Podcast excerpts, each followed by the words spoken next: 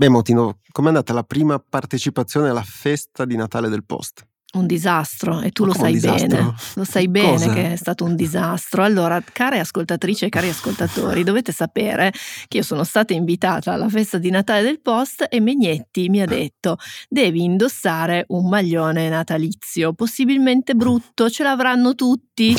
E quindi io sono arrivata con un maglione, con una renna, con gli occhiali da sole, che diceva di essere molto felice. Insomma, era brutto, ma neanche poi più di tanto, diciamo che era molto appariscente, ed ero l'unica. Ed eri l'unica. No, in realtà c'erano altri maglioni natalizi. Eh, altre povere vittime della tua malvagità, Menghetti. No, no, in realtà era da protocollo, ma nessuno ha osservato eh, il certo, dettame. Certo. Ecco, mettiamola certo, così. Lo zimbello Comunque, del Post. Era un bellissimo maglione, questo posso confermarlo, però intanto oggi parliamo d'altro, no Mautino? Sì, oggi parliamo dell'impatto dei gatti sul mondo, di enormi eruzioni vulcaniche, di una sonda lontanissima e oh. di nuovo un po' di feste natalizie. Io sono Beatrice Mautino. E io sono Emanuele Menghetti e questo podcast del Post si chiama Ci vuole una scienza.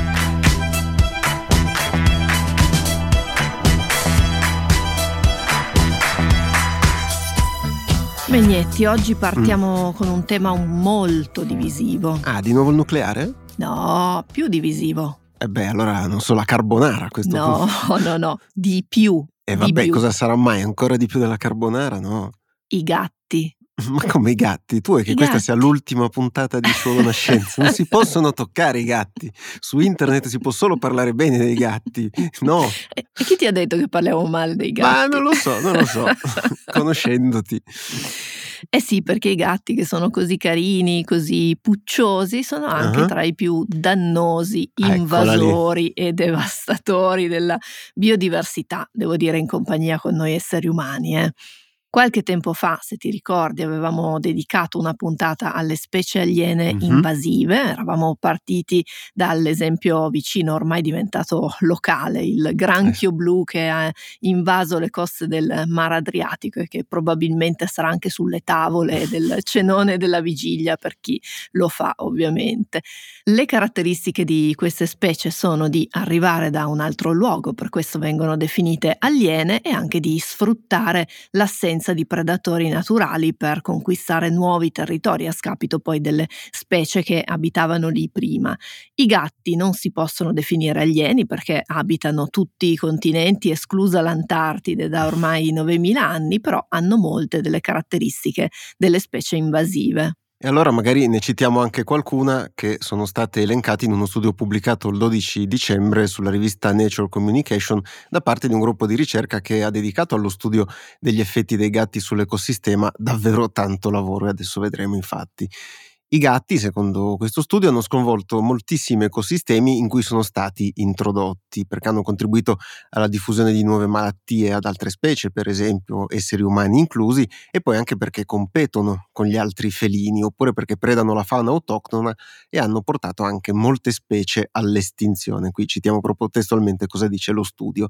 I gatti, questo lo sappiamo, sono animali predatori carnivori puri, quindi mangiano solo carne e mangiano tutto quello che riescono a cacciare. Come titolo invece un articolo sulla rivista Nature che ha commento dello studio di cui vi parlavo poco fa e che si autodefinisce come la sintesi globale più completa della dieta del gatto fino a oggi. Quindi vedete che anche gli autori dello studio ci hanno tenuto a rimarcare questa cosa, e in questa sono elencate tutte le specie che sono state vittime dei gatti domestici e che secondo i loro calcoli sarebbero circa duemila. Eh già, per arrivare a questo numero il gruppo di ricerca ha analizzato più di cinquecentotrenta studi scientifici, libri, rapporti che sono stati pubblicati negli ultimi cento anni. Hanno poi organizzato le varie prede dei gatti per gruppi tassonomici per avere una visione di quali tipi di animali sono presi di mira dai gatti. È venuto fuori, come dicevi tu, che le specie sono circa duemila, duemilaottantatré per la precisione. Molti di questi esemplari sono uccelli, circa novecentottanta specie, rettili quattrocentosessanta e mammiferi, anche qui circa quattrocento, però anche insetti e anfibi in misura minore. Oltre alle prede più note come i topi, come nei cartoni, oppure i passeri, piccoli uccellini, sono state trovate prove di vittime anche abbastanza inusuali, dalle tartarughe marine agli emu e addirittura qualche bovino. No, aspetta, emu e bovini, ma sono un po' grandini per dei gatti. Sì, credo che si riferissero delle carcasse, insomma, loro ah, hanno okay. analizzato quello che i gatti mm. mangiano e che quindi ritrovano nello stomaco, nelle feci. E infatti anche poi dopo questa analisi il gruppo di ricerca ha incrociato questo elenco di dati con la lista rossa delle specie minacciate, che invece è stilata e aggiornata dalla I U C N, cioè l'Unione Internazionale per la Conservazione della Natura, e da questo confronto è venuto fuori che di quelle oltre duemila specie ce ne sono trecentoquarantasette a rischio e undici che sono invece classificate come estinte, come per esempio la cornacchia hawaiana, la quaglia neozelandese e il ratto coniglio dai piedi bianchi. Ora, se non avete idea di come è fatto un ratto coniglio dai piedi bianchi, avete il permesso di mettere in pausa il podcast, andare a vedere su Google e poi tornare, perché... sperando di averlo tradotto correttamente noi. Sì, esatto. Comunque, per quanto si tratti di numeri impressionanti, questi che vi abbiamo appena detto, il gruppo di ricerca dice anche che sono probabilmente sottostimati, sia per la difficoltà di identificare i resti poi di alcuni animali come gli insetti nello stomaco oppure negli escrementi dei gatti, anche poi per la distribuzione geografica degli studi che si sono concentrati concentrati di più sulle regioni come l'Australia, dove i gatti sono considerati una delle principali minacce alla biodiversità, e quindi è naturale che ci siano anche più ricerche, quindi più letteratura. La carenza di studi in altre regioni del mondo, come il continente africano oppure quello asiatico, potrebbe essere dovuta per i ricercatori sia a vincoli di tipo socio-economico, sia anche però a una minore preoccupazione per l'impatto dei gatti sulla fauna selvatica autoctona, ma anche per la presenza di altre specie feline che competono con i gatti e, e in qualche modo ne limitano la diffusione. In Africa di specie feline, insomma, ce ne sono anche di belle grosse eh, sì. che possono competere con i gatti. Gatti. Questa distribuzione non omogenea degli studi rende difficile la valutazione dell'impatto effettivo dei gatti sull'ecosistema, perché se è vero che possono predare migliaia di specie diverse, come abbiamo visto, è anche vero che non è che si mangiano tutta l'intera specie, cioè tutti gli esemplari di quella specie lì, come magari una lettura un po' superficiale dello studio che vi stiamo raccontando potrebbe portare a concludere. E questo infatti è anche un punto abbastanza centrale, perché è quello attorno al quale si concentrano poi anche le discussioni, e qui usiamo un mm. eufemismo, che nascono ogni volta che si tira in ballo il ruolo dei gatti come predatori della fauna selvatica. Se avete mai assistito a una di queste discussioni sapete di cosa stiamo parlando, se invece non avete mai assistito, beh, fidatevi che può essere meglio restare così, diciamo, nell'ignoranza, no? Scappate, scappate. Ecco. Abbiamo visto per esempio illustri esperti insultarsi a vicenda e arrivare anche alle minacce per difendere la loro posizione molto netta su questo tema, perché poi anche questi gatti sono divisivi in generale. Molto, molto divisivi. Molti studi, per esempio, eh, che vengono citati, si sono concentrati sulle isole per motivi anche di semplicità, perché le isole sono ambienti chiusi nei quali è tutto più facile da monitorare. La percentuale di specie minacciate dai gatti nelle isole è molto alta, si arriva anche a un quarto del totale totale di tutte le specie presenti, stando a quanto riportato sempre nello studio pubblicato su Nature Communication di cui vi stiamo parlando. Si tratta però appunto dell'impatto su alcune isole, quindi non è corretto concludere che sia così dappertutto. Altre stime riportano per esempio che la percentuale di specie minacciate dai gatti nei continenti sia molto più bassa, dell'ordine dell'otto per cento. I motivi sono molteplici, dalla presenza di competitor, come dicevamo prima, alla presenza di altre minacce per le specie, quindi insomma ci sono delle minacce per la biodiversità che vanno al di là dei, dei gatti.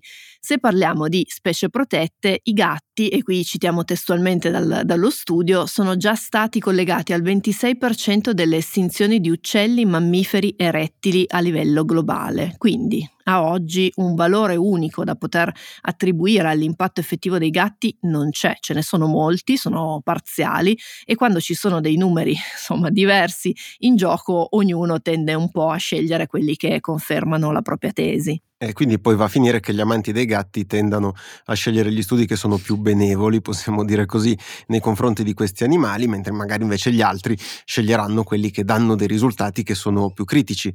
Però si tratta di atteggiamenti che non sono un granché costruttivi e che non aiutano a gestire e affrontare seriamente il problema, che comunque c'è e poi alla fine riguarda anche noi, o meglio quelli di noi che per esempio hanno in casa dei gatti. Da alcuni sondaggi condotti tra chi ha dei gatti emerge che spesso queste persone vedono la depredazione della fauna selvatica come una cosa naturale che i gatti fanno e raramente sentono l'obbligo individuale di prevenirla in qualche modo. E quindi può aver senso, visto che siamo anche un po' un podcast di servizio, condividere alcune regole e anche sfatare qualche mito attorno al comportamento dei gatti. Le prendiamo a prestito dall'Ente Nazionale dei Parchi Statunitensi, che insomma fa spesso un gran lavoro anche di informazione e di divulgazione. Allora, intanto i gatti sono predatori, l'abbiamo detto, cacciano anche se sono ben nutriti, quindi non devono essere affamati per andare a caccia. Il loro istinto prende il sopravvento quando i gatti vedono animali da preda, e sono stati osservati anche gatti insomma, ben nutriti, belli, belli pasciuti, che cacciano animali selvatici. E poi i gatti cacciano anche quando non portano le prede a casa, quindi non vedere una preda non significa che il gatto non abbia cacciato. Una ricerca, per esempio, che è stata condotta dall'Università della Georgia ha rilevato che solo il ventitré per cento delle prede dei gatti vengono poi portate a casa, il quarantanove per cento delle prede viene invece lasciato nel luogo di cattura e il ventotto per cento viene consumato dal gatto. Quindi vedere arrivare o non arrivare il gatto con qualcosa magari in bocca non significa che necessariamente non abbia o abbia cacciato. Grande dibattito attorno all'uso dei campanellini legati ai collari, perché in realtà un pochino servono per insomma avvisare le possibili prede, anche se in realtà servono a poco, perché i gatti, che sono sufficientemente svegli, imparano a muoversi lentamente senza farlo suonare, per poi balzare da felini quando poi è troppo tardi per la preda per scappare. E il consiglio finale dell'Ente Parchi Statunitense, ma in generale poi di tutti gli enti che si occupano di conservazione della natura e della biodiversità, è anche poi un consiglio molto di buon senso, e cioè che il comportamento più responsabile è quello di tenere i gatti domestici in casa il più possibile. This episode is brought to you by Visit Williamsburg. In Williamsburg, Virginia, there's never too much of a good thing. Whether you're a foodie, a golfer, a history buff, a shopaholic, an outdoor enthusiast, or a thrill seeker, you'll find what you came for here and more. So ask yourself, what is it you want? Discover Williamsburg and plan your trip at visit williamsburg dot com.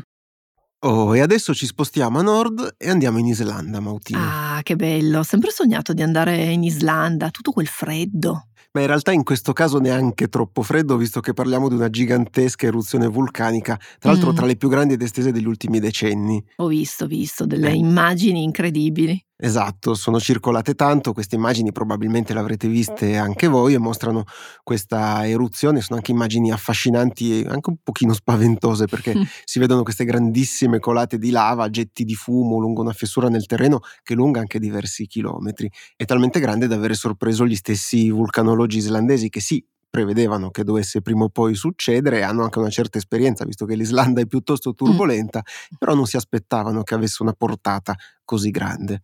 L'eruzione si è sviluppata nella penisola di Reykjanes, che si trova nella parte sud-occidentale dell'Islanda, non molto lontano dalla capitale Reykjavik. È un'area famosa per la propria attività vulcanica su un'isola come l'Islanda, che, come dicevi tu, è altrettanto famosa proprio per i suoi vulcani e in generale per l'attività vulcanica. E eh sì, infatti è anche uno dei luoghi di più recente formazione di tutto il pianeta. Si stima che abbia circa venti milioni di anni, che sono davvero pochi se confrontati con i quattro miliardi di anni della crosta terrestre su cui teniamo saldamente i piedi. E quindi di conseguenza il suo territorio è formato interamente da rocce vulcaniche, e chi l'ha visitata lo racconta spesso, no? Che si vedono queste lande desolate con il suolo scurissimo e roccioso, che sono proprio una chiara testimonianza di questa attività vulcanica recente. L'Islanda è un punto di affioramento della dorsale medio-atlantica, cioè della dorsale oceanica che si trova nell'Atlantico, come dice il nome, e che percorre il pianeta dal Polo Nord fino all'Antartide. Potete considerarla come una catena montuosa a tutti gli effetti, però sottomarina, che si è formata nel lento e inesorabile allontanamento di due placche di crosta oceanica. Per quanto riguarda l'Islanda, in particolare la placca nordamericana e la placca euroasiatica. E qui può essere utile un piccolo bignami di scienze della Terra per ripassare qualcosina che di solito si studia a scuola. La crosta terrestre, che è la parte più esterna del pianeta su cui poggiamo i piedi, è formata da un certo numero di placche tettoniche. e le potete immaginare come fossero dei grandi pezzi di crosta che a causa delle dinamiche negli strati che hanno sotto di loro si muovono, si scontrano, si sovrappongono oppure si allontanano a seconda dei casi, ed è da questi movimenti che poi derivano i terremoti, l'attività vulcanica e anche i processi di formazione delle montagne o di grandi isole come nel caso dell'Islanda. Quest'isola infatti sorge al di sopra di un hot spot, quindi letteralmente un punto caldo in inglese, e cioè un'area relativamente ristretta della superficie terrestre dove il mantello riesce a risalire verso la superficie. Il mantello, e anche qui lo ricordiamo per fare il bignamino, è la parte interna del nostro pianeta tra la crosta e il nucleo, quindi quello che sta in mezzo. Molti aspetti della formazione degli hotspot non sono ancora chiari e ci sono soprattutto due ipotesi che sono dibattute, non come nel caso dei gatti di prima, però, però insomma avvicina, comunque eh. c'è un bel dibattito. La prima è che sia l'allontanamento di due placche a creare le condizioni per un hotspot, la seconda invece è che ci siano porzioni del mantello più calde, che sono definite pennacchi oppure zampilli, a dare origine a questi punti caldi. E insomma, l'Islanda deve al posto molto turbolento in cui sorge la propria stessa esistenza. I suoi quattrocentomila abitanti lo sanno bene, quindi sono anche abituati alle intemperanze del suolo, se vogliamo definirle in questo modo. Lo scorso novembre, per esempio, nel paese di Grindavik, che è sempre nella stessa penisola di Reykjanes, erano stati rilevati più di mille terremoti in una giornata, quindi tali da spingere le autorità locali a dire forse è meglio se evacuiamo la zona. È un'operazione che poi aveva coinvolto circa quattromila abitanti. C'erano già state tra l'altro delle avvisaglie prima, e nel complesso negli ultimi due mesi in tutta la zona erano state registrate migliaia di queste scosse sismiche. L'attività sembrava essere diminuita nelle ultime settimane, al punto che anche alcuni esperti avevano iniziato a rivedere il rischio di un'eruzione. Però le cose sono poi cambiate radicalmente nella notte tra lunedì diciotto e martedì diciannove dicembre, quando invece la lava è iniziata a fluire attraverso una fenditura nel terreno che ha raggiunto i tre virgola cinque chilometri di lunghezza. La produzione di lava, soprattutto nelle primissime fasi, è stata davvero impressionante se considerate che ne venivano emessi tra i cento e i duecento metri cubi al secondo, quindi davvero tanto. La quantità prodotta e l'estensione della fenditura ha infatti sorpreso poi i vulcanologi che stavano seguendo le evoluzioni negli ultimi tempi sulla penisola e che non si aspettavano un'eruzione così estesa. E a proposito di eruzione, aggiungiamo qualche dettaglio. Quando sentiamo parlare di vulcani e di eruzioni, noi immaginiamo quasi sempre la stessa cosa, quindi una montagna fatta a cono che al posto del cocuzzolo ha il cratere sulla sommità dalla quale durante un'eruzione vengono emessi lava, fumo, ceneri, insomma tutto quello che c'è durante le eruzioni. In realtà però i vulcani possono essere fatti anche in un altro modo, e non a caso un tipo particolare di vulcani è definito tipo islandese, come quindi avrete ormai intuito ha la caratteristica di produrre eruzioni attraverso lunghe fenditure, lo dicevamo prima, e non da un cratere circolare. Le colate di lava quindi fuoriescono e si muovono lentamente, spesso quasi in piano, formando degli altopiani basaltici, e i basalti sono un tipo particolare di rocce vulcaniche. Spesso questa fenditura nel terreno scompare al termine dell'eruzione perché viene ricoperta dalla stessa lava che poi si solidifica, però naturalmente torna a riapparire se si verifica poi in seguito una nuova eruzione. I vulcani fatti in questo modo sono tipici dell'Islanda e quindi per questo vengono chiamati islandesi, anche se a volte si usa un termine generico più scientifico, e cioè di vulcani fessurali. E anche questa loro caratteristica a renderli poi spettacolari se vengono per esempio osservati dall'alto, come abbiamo visto nelle fotografie proprio di questi giorni e anche nei video. Il terreno roccioso e scuro si interrompe all'improvviso e vedi questa linea rosso fuoco che prosegue mm. verso l'orizzonte e si confonde poi anche tra i vapori dell'eruzione, il ghiaccio e in alcuni casi anche a tratti la neve. E, e intorno a queste eruzioni, che sono poi così spettacolari, si forma spesso poi un interesse anche di tipo turistico, con i cosiddetti turisti dei vulcani che arrivano per osservare il più da vicino possibile questo fenomeno. E a volte può anche essere un problema per le autorità islandesi, che già in generale devono tenere sotto controllo la zona per motivi di sicurezza, ma non possono sempre impedire a tutti di avvicinarsi a una fenditura, specialmente se poi è così estesa. E tutto questo avviene in un paese dove negli ultimi anni il turismo è aumentato enormemente, con problemi poi pratici di ricettività, però anche di conservazione di uno dei territori più selvaggi e particolari del nostro pianeta, proprio perché è così giovane. A proposito di turismo, sentir parlare di vulcano e Islanda magari ricordato a qualcuno di voi il duemiladieci, quando ci fu l'eruzione vulcanica nei pressi di quel luogo impronunciabile che si chiama Eyjafjallajökull, spero Perfetto. Di averlo detto più o meno bene, che è il quinto ghiacciaio islandese per estensione che si trova nella parte meridionale dell'isola. All'epoca l'eruzione produsse una grande quantità di polveri che finì nell'atmosfera e causò per circa una settimana la chiusura di buona parte dello spazio aereo in Europa per motivi di sicurezza. La nube di ceneri impiegò molto tempo a dissolversi, ma secondo gli esperti l'eruzione di questi giorni non avrà conseguenze di questo tipo. Eh sì, anche perché quell'eruzione del duemiladieci fu per lo più di natura esplosiva e quindi portò alla produzione di un'alta colonna di fumo e poi di ceneri che raggiunsero gli strati alti dell'atmosfera. Ci fu anche poi una particolare combinazione di venti che erano favorevoli o sfavorevoli, a seconda di come la si vuole vedere, verso l'Europa, che portarono alla diffusione della nube verso est rispetto all'Islanda. L'eruzione che si sta verificando adesso ha portato sia alla produzione di vapore, ma invece a quantità ridotte di polveri, e ci potrebbe quindi essere giusto qualche imprevisto per l'aeroporto di Keflavik, che è il principale del paese, abbastanza vicino anche a Reykjavik.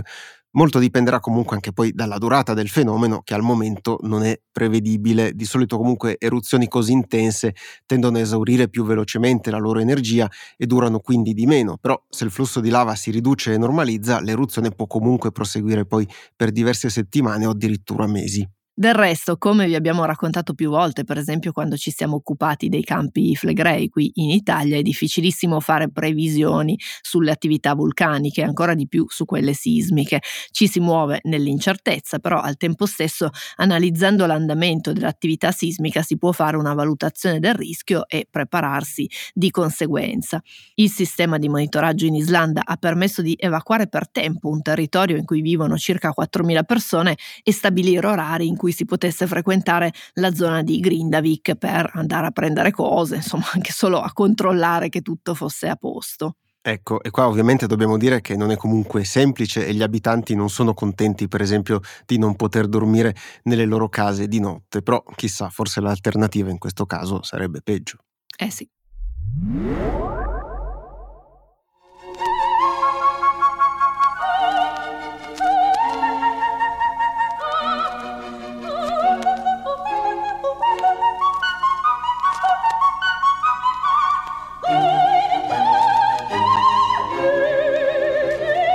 Menghetti, mm. la vendetta dell'inferno ribolle nel mio cuore. Vabbè dai, va bene che dobbiamo parlare di spazio, però questa è una reazione un pochino eccessiva, dai. Ma no, ma no, è il ah. titolo del brano che abbiamo appena sentito, la seconda aria della Regina della Notte del flauto magico di Mozart. Ah, iniziavo a preoccuparmi, quindi. No, no, mi sembrava una musica un po' a tema, visto che dobbiamo parlare della sonda Voyager uno. Eh beh, perfetto, anche perché quell'aria è una delle musiche contenute nel Golden Record, che è un disco per grammofono che era stato inserito nella sonda Voyager uno della NASA e poi anche nella sua gemella Voyager due prima del loro lancio nel millenovecentosettantasette.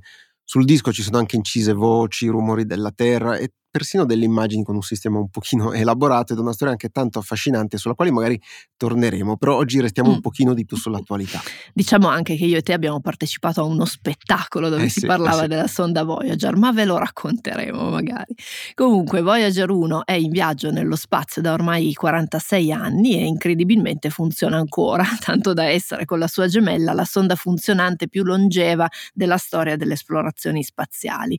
Ha ormai superato il nostro sistema solare e si trova nello spazio interstellare a circa ventiquattro miliardi di chilometri da noi. E comprensibilmente Voyager uno da qualche anno mostra un pochino i segni del tempo che passa. Molti dei suoi strumenti sono stati disattivati, per esempio per risparmiare energie e soprattutto poi ridurre gli imprevisti, però qualcosa che non va ogni tanto salta fuori ugualmente su uno strumento così datato. No, aspetta, datato, calma. Eh, Cioè adesso età. settantasette non è che sia così in là con gli anni da ah, essere datato, eh? Mi raccomando, piano con le parole, Menghetti. Tu di che anno sei, Mautino, scusa? Ma, lascia bene, vai, okay. vai avanti, vai, vai. Comunque la notizia è che da qualche giorno la sonda non invia più dati scientifici o di sistema verso la Terra. Sappiamo che comunque è attiva perché riceve i comandi, però poi non li elabora nel modo corretto. Il sistema che raccoglie i dati e che poi li dovrebbe inviare a un'unità per le telecomunicazioni, che si trova sempre su questa sonda, non sta funzionando e al momento gli ingegneri della NASA stanno cercando di capire come risolvere questo, che potrebbe essere un bel problema. Mm. La NASA ha detto che potrebbero essere necessarie delle settimane prima di trovare una soluzione che non passerà da un semplice spegne e riaccendi, come facciamo con i computer quando si mettono a fare un po' le bizze. Eh, tra l'altro, fuori di battuta, in realtà è una delle primissime cose che hanno provato a fare i tecnici della NASA seriamente, cioè hanno spento e acceso, ma non ha funzionato. Ovviamente quello che avremmo fatto tutti, e pensate che cosa voglia dire intervenire a distanza su un computer che ha quarantasei anni e che funziona molto diversamente dai computer che conosciamo oggi. Tanto devi far finta di essere negli anni settanta, usare i manuali dell'epoca cercando degli approcci creativi per aggirare i problemi se non riesci a risolverli, e tutto deve essere fatto con grandissima cautela e con molte simulazioni qui sulla Terra, perché ovviamente non puoi rischiare di inviare un comando che potrebbe compromettere per sempre il funzionamento della sonda. E un'ulteriore complicazione sui tempi è data da quanto poi ci vuole anche a comunicare con Voyager uno. La sonda è così lontana che un comando inviato dalla Terra, pensate, impiega ventidue ore e mezza prima di raggiungerla, e poi una risposta impiega altrettanto tempo per arrivare a noi. Quindi invii un comando e poi aspetti quasi due giorni prima di sapere se la modifica che hai spedito ha funzionato. Altro che le spunte blu su WhatsApp.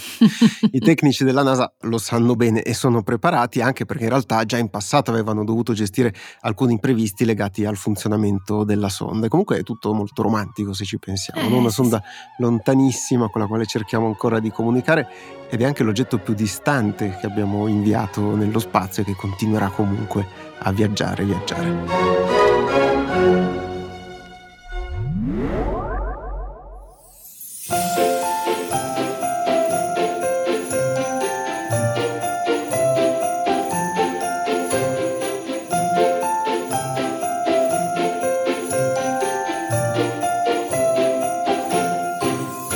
La mia amica Enrica ogni anno, fin dai tempi dell'università, organizza una merenda di Natale alla quale invita tutte le persone che conosce, quindi non solo gli amici, proprio mm. tutti. Chiunque incontri per i motivi più disparati riceve prima o poi l'invito a questa merenda. Beh, cosa potrebbe andare storto? Che nel giro di poco tempo la situazione è diventata ingestibile, ecco. Quindi le merende sono diventate prima due, ormai da qualche anno siamo a tre, ognuna con decine di partecipanti dei quali, sono convinta, lei non riesca più neanche tanto a tenere traccia. Ah, quindi ormai gli imbucati superano gli invitati, probabilmente? Non lo escluderei, tra l'altro a sua volta Enrica poi partecipa a tutte le feste a cui viene invitata, prendendo treni, facendo lunghi viaggi, per poi magari fermarsi solo pochi minuti perché, e qui la cito perché è una delle sue frasi più frequenti, se non vado poi magari ci rimangono male. Eh e certo. Quindi quando ho visto l'articolo sul Guardian del quale adesso vi parleremo, io gliel'ho subito mandato sperando di convincerla del fatto che, come dice il titolo, all'ospite probabilmente non dispiacerà se salti la festa di Natale. E infatti parliamo di uno studio che è perfetto per occupare le pagine dei giornali nel periodo natalizio, ed è stato pubblicato sul Journal of Personality and Social Psychology, che riporta i risultati di cinque esperimenti che sono stati condotti su duemila persone. Nel primo esperimento trecentottantadue partecipanti sono stati divisi in due gruppi. Al primo gruppo è stato chiesto di leggere l'invito mandato da un ipotetico amico a una mostra in un museo locale e di immaginare di rifiutare, spiegando che volevano solo restarsene a casa a rilassarsi. Ad alcuni di questi partecipanti è stato detto che erano anche l'unica persona a essere stata invitata, mentre ad altri invece è stato detto che c'erano stati più inviti per andare al museo.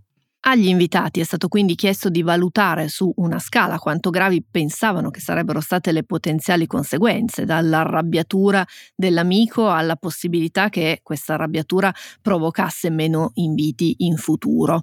Il secondo gruppo, perché c'era un altro gruppo nel, nell'esperimento di cui parlavamo, si è dovuto mettere invece nei panni della persona che aveva mandato l'invito, ed è stato chiesto a questi partecipanti di valutare sulla stessa scala come si sarebbero sentiti in caso di rifiuto. I risultati dei due gruppi sono stati confrontati. E proprio da questo confronto è emerso che coloro che rifiutavano l'invito tendevano a valutare la reazione di chi li aveva invitati come più negativa rispetto a quella espressa da chi effettivamente aveva poi ricevuto quel rifiuto. E magari qua, Mautino, può essere utile un esempio pratico. Sì, allora, se tu, Menghetti, mi inviti a una festa, cosa che ovviamente non faresti mai, io ecco. magari sono portata ad accettare il tuo invito, anche se magari non ne ho tanta voglia di, di venire, ma tendo ad accettare portarlo perché ho paura di provocarti un dispiacere, oppure di farti arrabbiare, oppure di non farmi più invitare in futuro, anche se questa è un'opzione che forse non mi dispiacerebbe più di tanto. Mentre probabilmente a te che io venga oppure no, insomma, magari ti dispiace, però non ti, non ti fa arrabbiare. E allora come si fa a superare questa condizione dove pensi che l'altro si sia arrabbiato più di quanto in realtà si è arrabbiato? Beh, mettendosi nei panni reali di chi ha ricevuto il rifiuto, però non è facilissimo, ovvio. Mm. Quindi in un altro esperimento si è provato a fare questo, quindi le stesse persone prima ricevevano un rifiuto e poi dovevano rifiutare. E beh, è emerso che in questo caso si ridimensionavano molto le preoccupazioni. E quindi, per tornare all'esempio di prima, se io ho già ricevuto dei rifiuti agli inviti per le mie feste, sarò molto meno preoccupata delle conseguenze del rifiuto alla tua, Menghetti. E, e qui gli autori poi scrivono in chiusura del loro studio, che è un po' articolato, ce ne rendiamo conto, anche un po' arzigogolato, però comunque dicono testualmente di sperare che i loro lettori tengano conto di queste conclusioni la prossima volta che riceveranno un invito, ma si sentiranno incerti riguardo alla prospettiva di declinare. Quindi forse anche un insegnamento per Enrica Mautino. Ah beh certo, di declinare con più serenità. Facciamo che io provo a declinare l'invito alla sua merenda di Natale e poi vi faccio sapere com'è andata. Menghetti, parlando di mm. feste, alla festa del Post di Natale, insomma, sì. non è che è andata benissimo coi regali, eh? Ah no, no, sì, in effetti c'era il Secret Santa, quindi va sempre un po' così, una ruota mm. che gira. Tu cosa hai trovato? Eh, un grattevinci. Ah, vincente? No. No. E beh, io penso a un taccuino di una birra, credo forse un regalo un pochino riciclato. Quindi... Eh, forse un pochino, forse mm. ci sono regali migliori. Forse ci sono regali migliori e forse avete già intuito dove potremmo andare a parare, perché uno dei regali che potreste fare è regalare un abbonamento al Post. Grazie agli abbonamenti il Post può crescere, possono nascere altri podcast e soprattutto possono continuare a vivere podcast a cui voi tenete molto, come il nostro. Esatto, come Ci vuole una scienza, eh, che insieme a tanti altri podcast è disponibile per tutti, anche magari per chi non si può permettere un abbonamento, rispondendo a uno dei capisaldi del Post è che più persone sono informate e migliore diventa il mondo. Quindi se volete fare la vostra parte per regalare un abbonamento potete andare su abbonati punto il post punto it e seguire le istruzioni, oppure potete anche seguire il link che vi abbiamo messo nella descrizione della puntata. Vi ricordiamo che se volete potete scriverci a ci vuole una scienza chiocciola ilpost.it. Tra l'altro, Menghetti, questa è l'ultima puntata prima di Natale, per cui eh sì. scriveteci, scriviamoci per farci gli auguri. Esatto, per farci gli auguri per le feste. E questa puntata, come tutte le altre puntate di Ci vuole una scienza, quindi anche quelle del Natale passato, se vogliamo citare Dickens, le trovate su tutte le piattaforme. E vi ricordiamo anche che potete attivare campanelle, schiacciare tasti segui e quant'altro per non perdervi neanche una puntata. E poi naturalmente che trovate anche tutti gli episodi sulla app del Post. Abbiamo veramente detto tutto e ci sentiamo venerdì prossimo. Ciao! Ciao.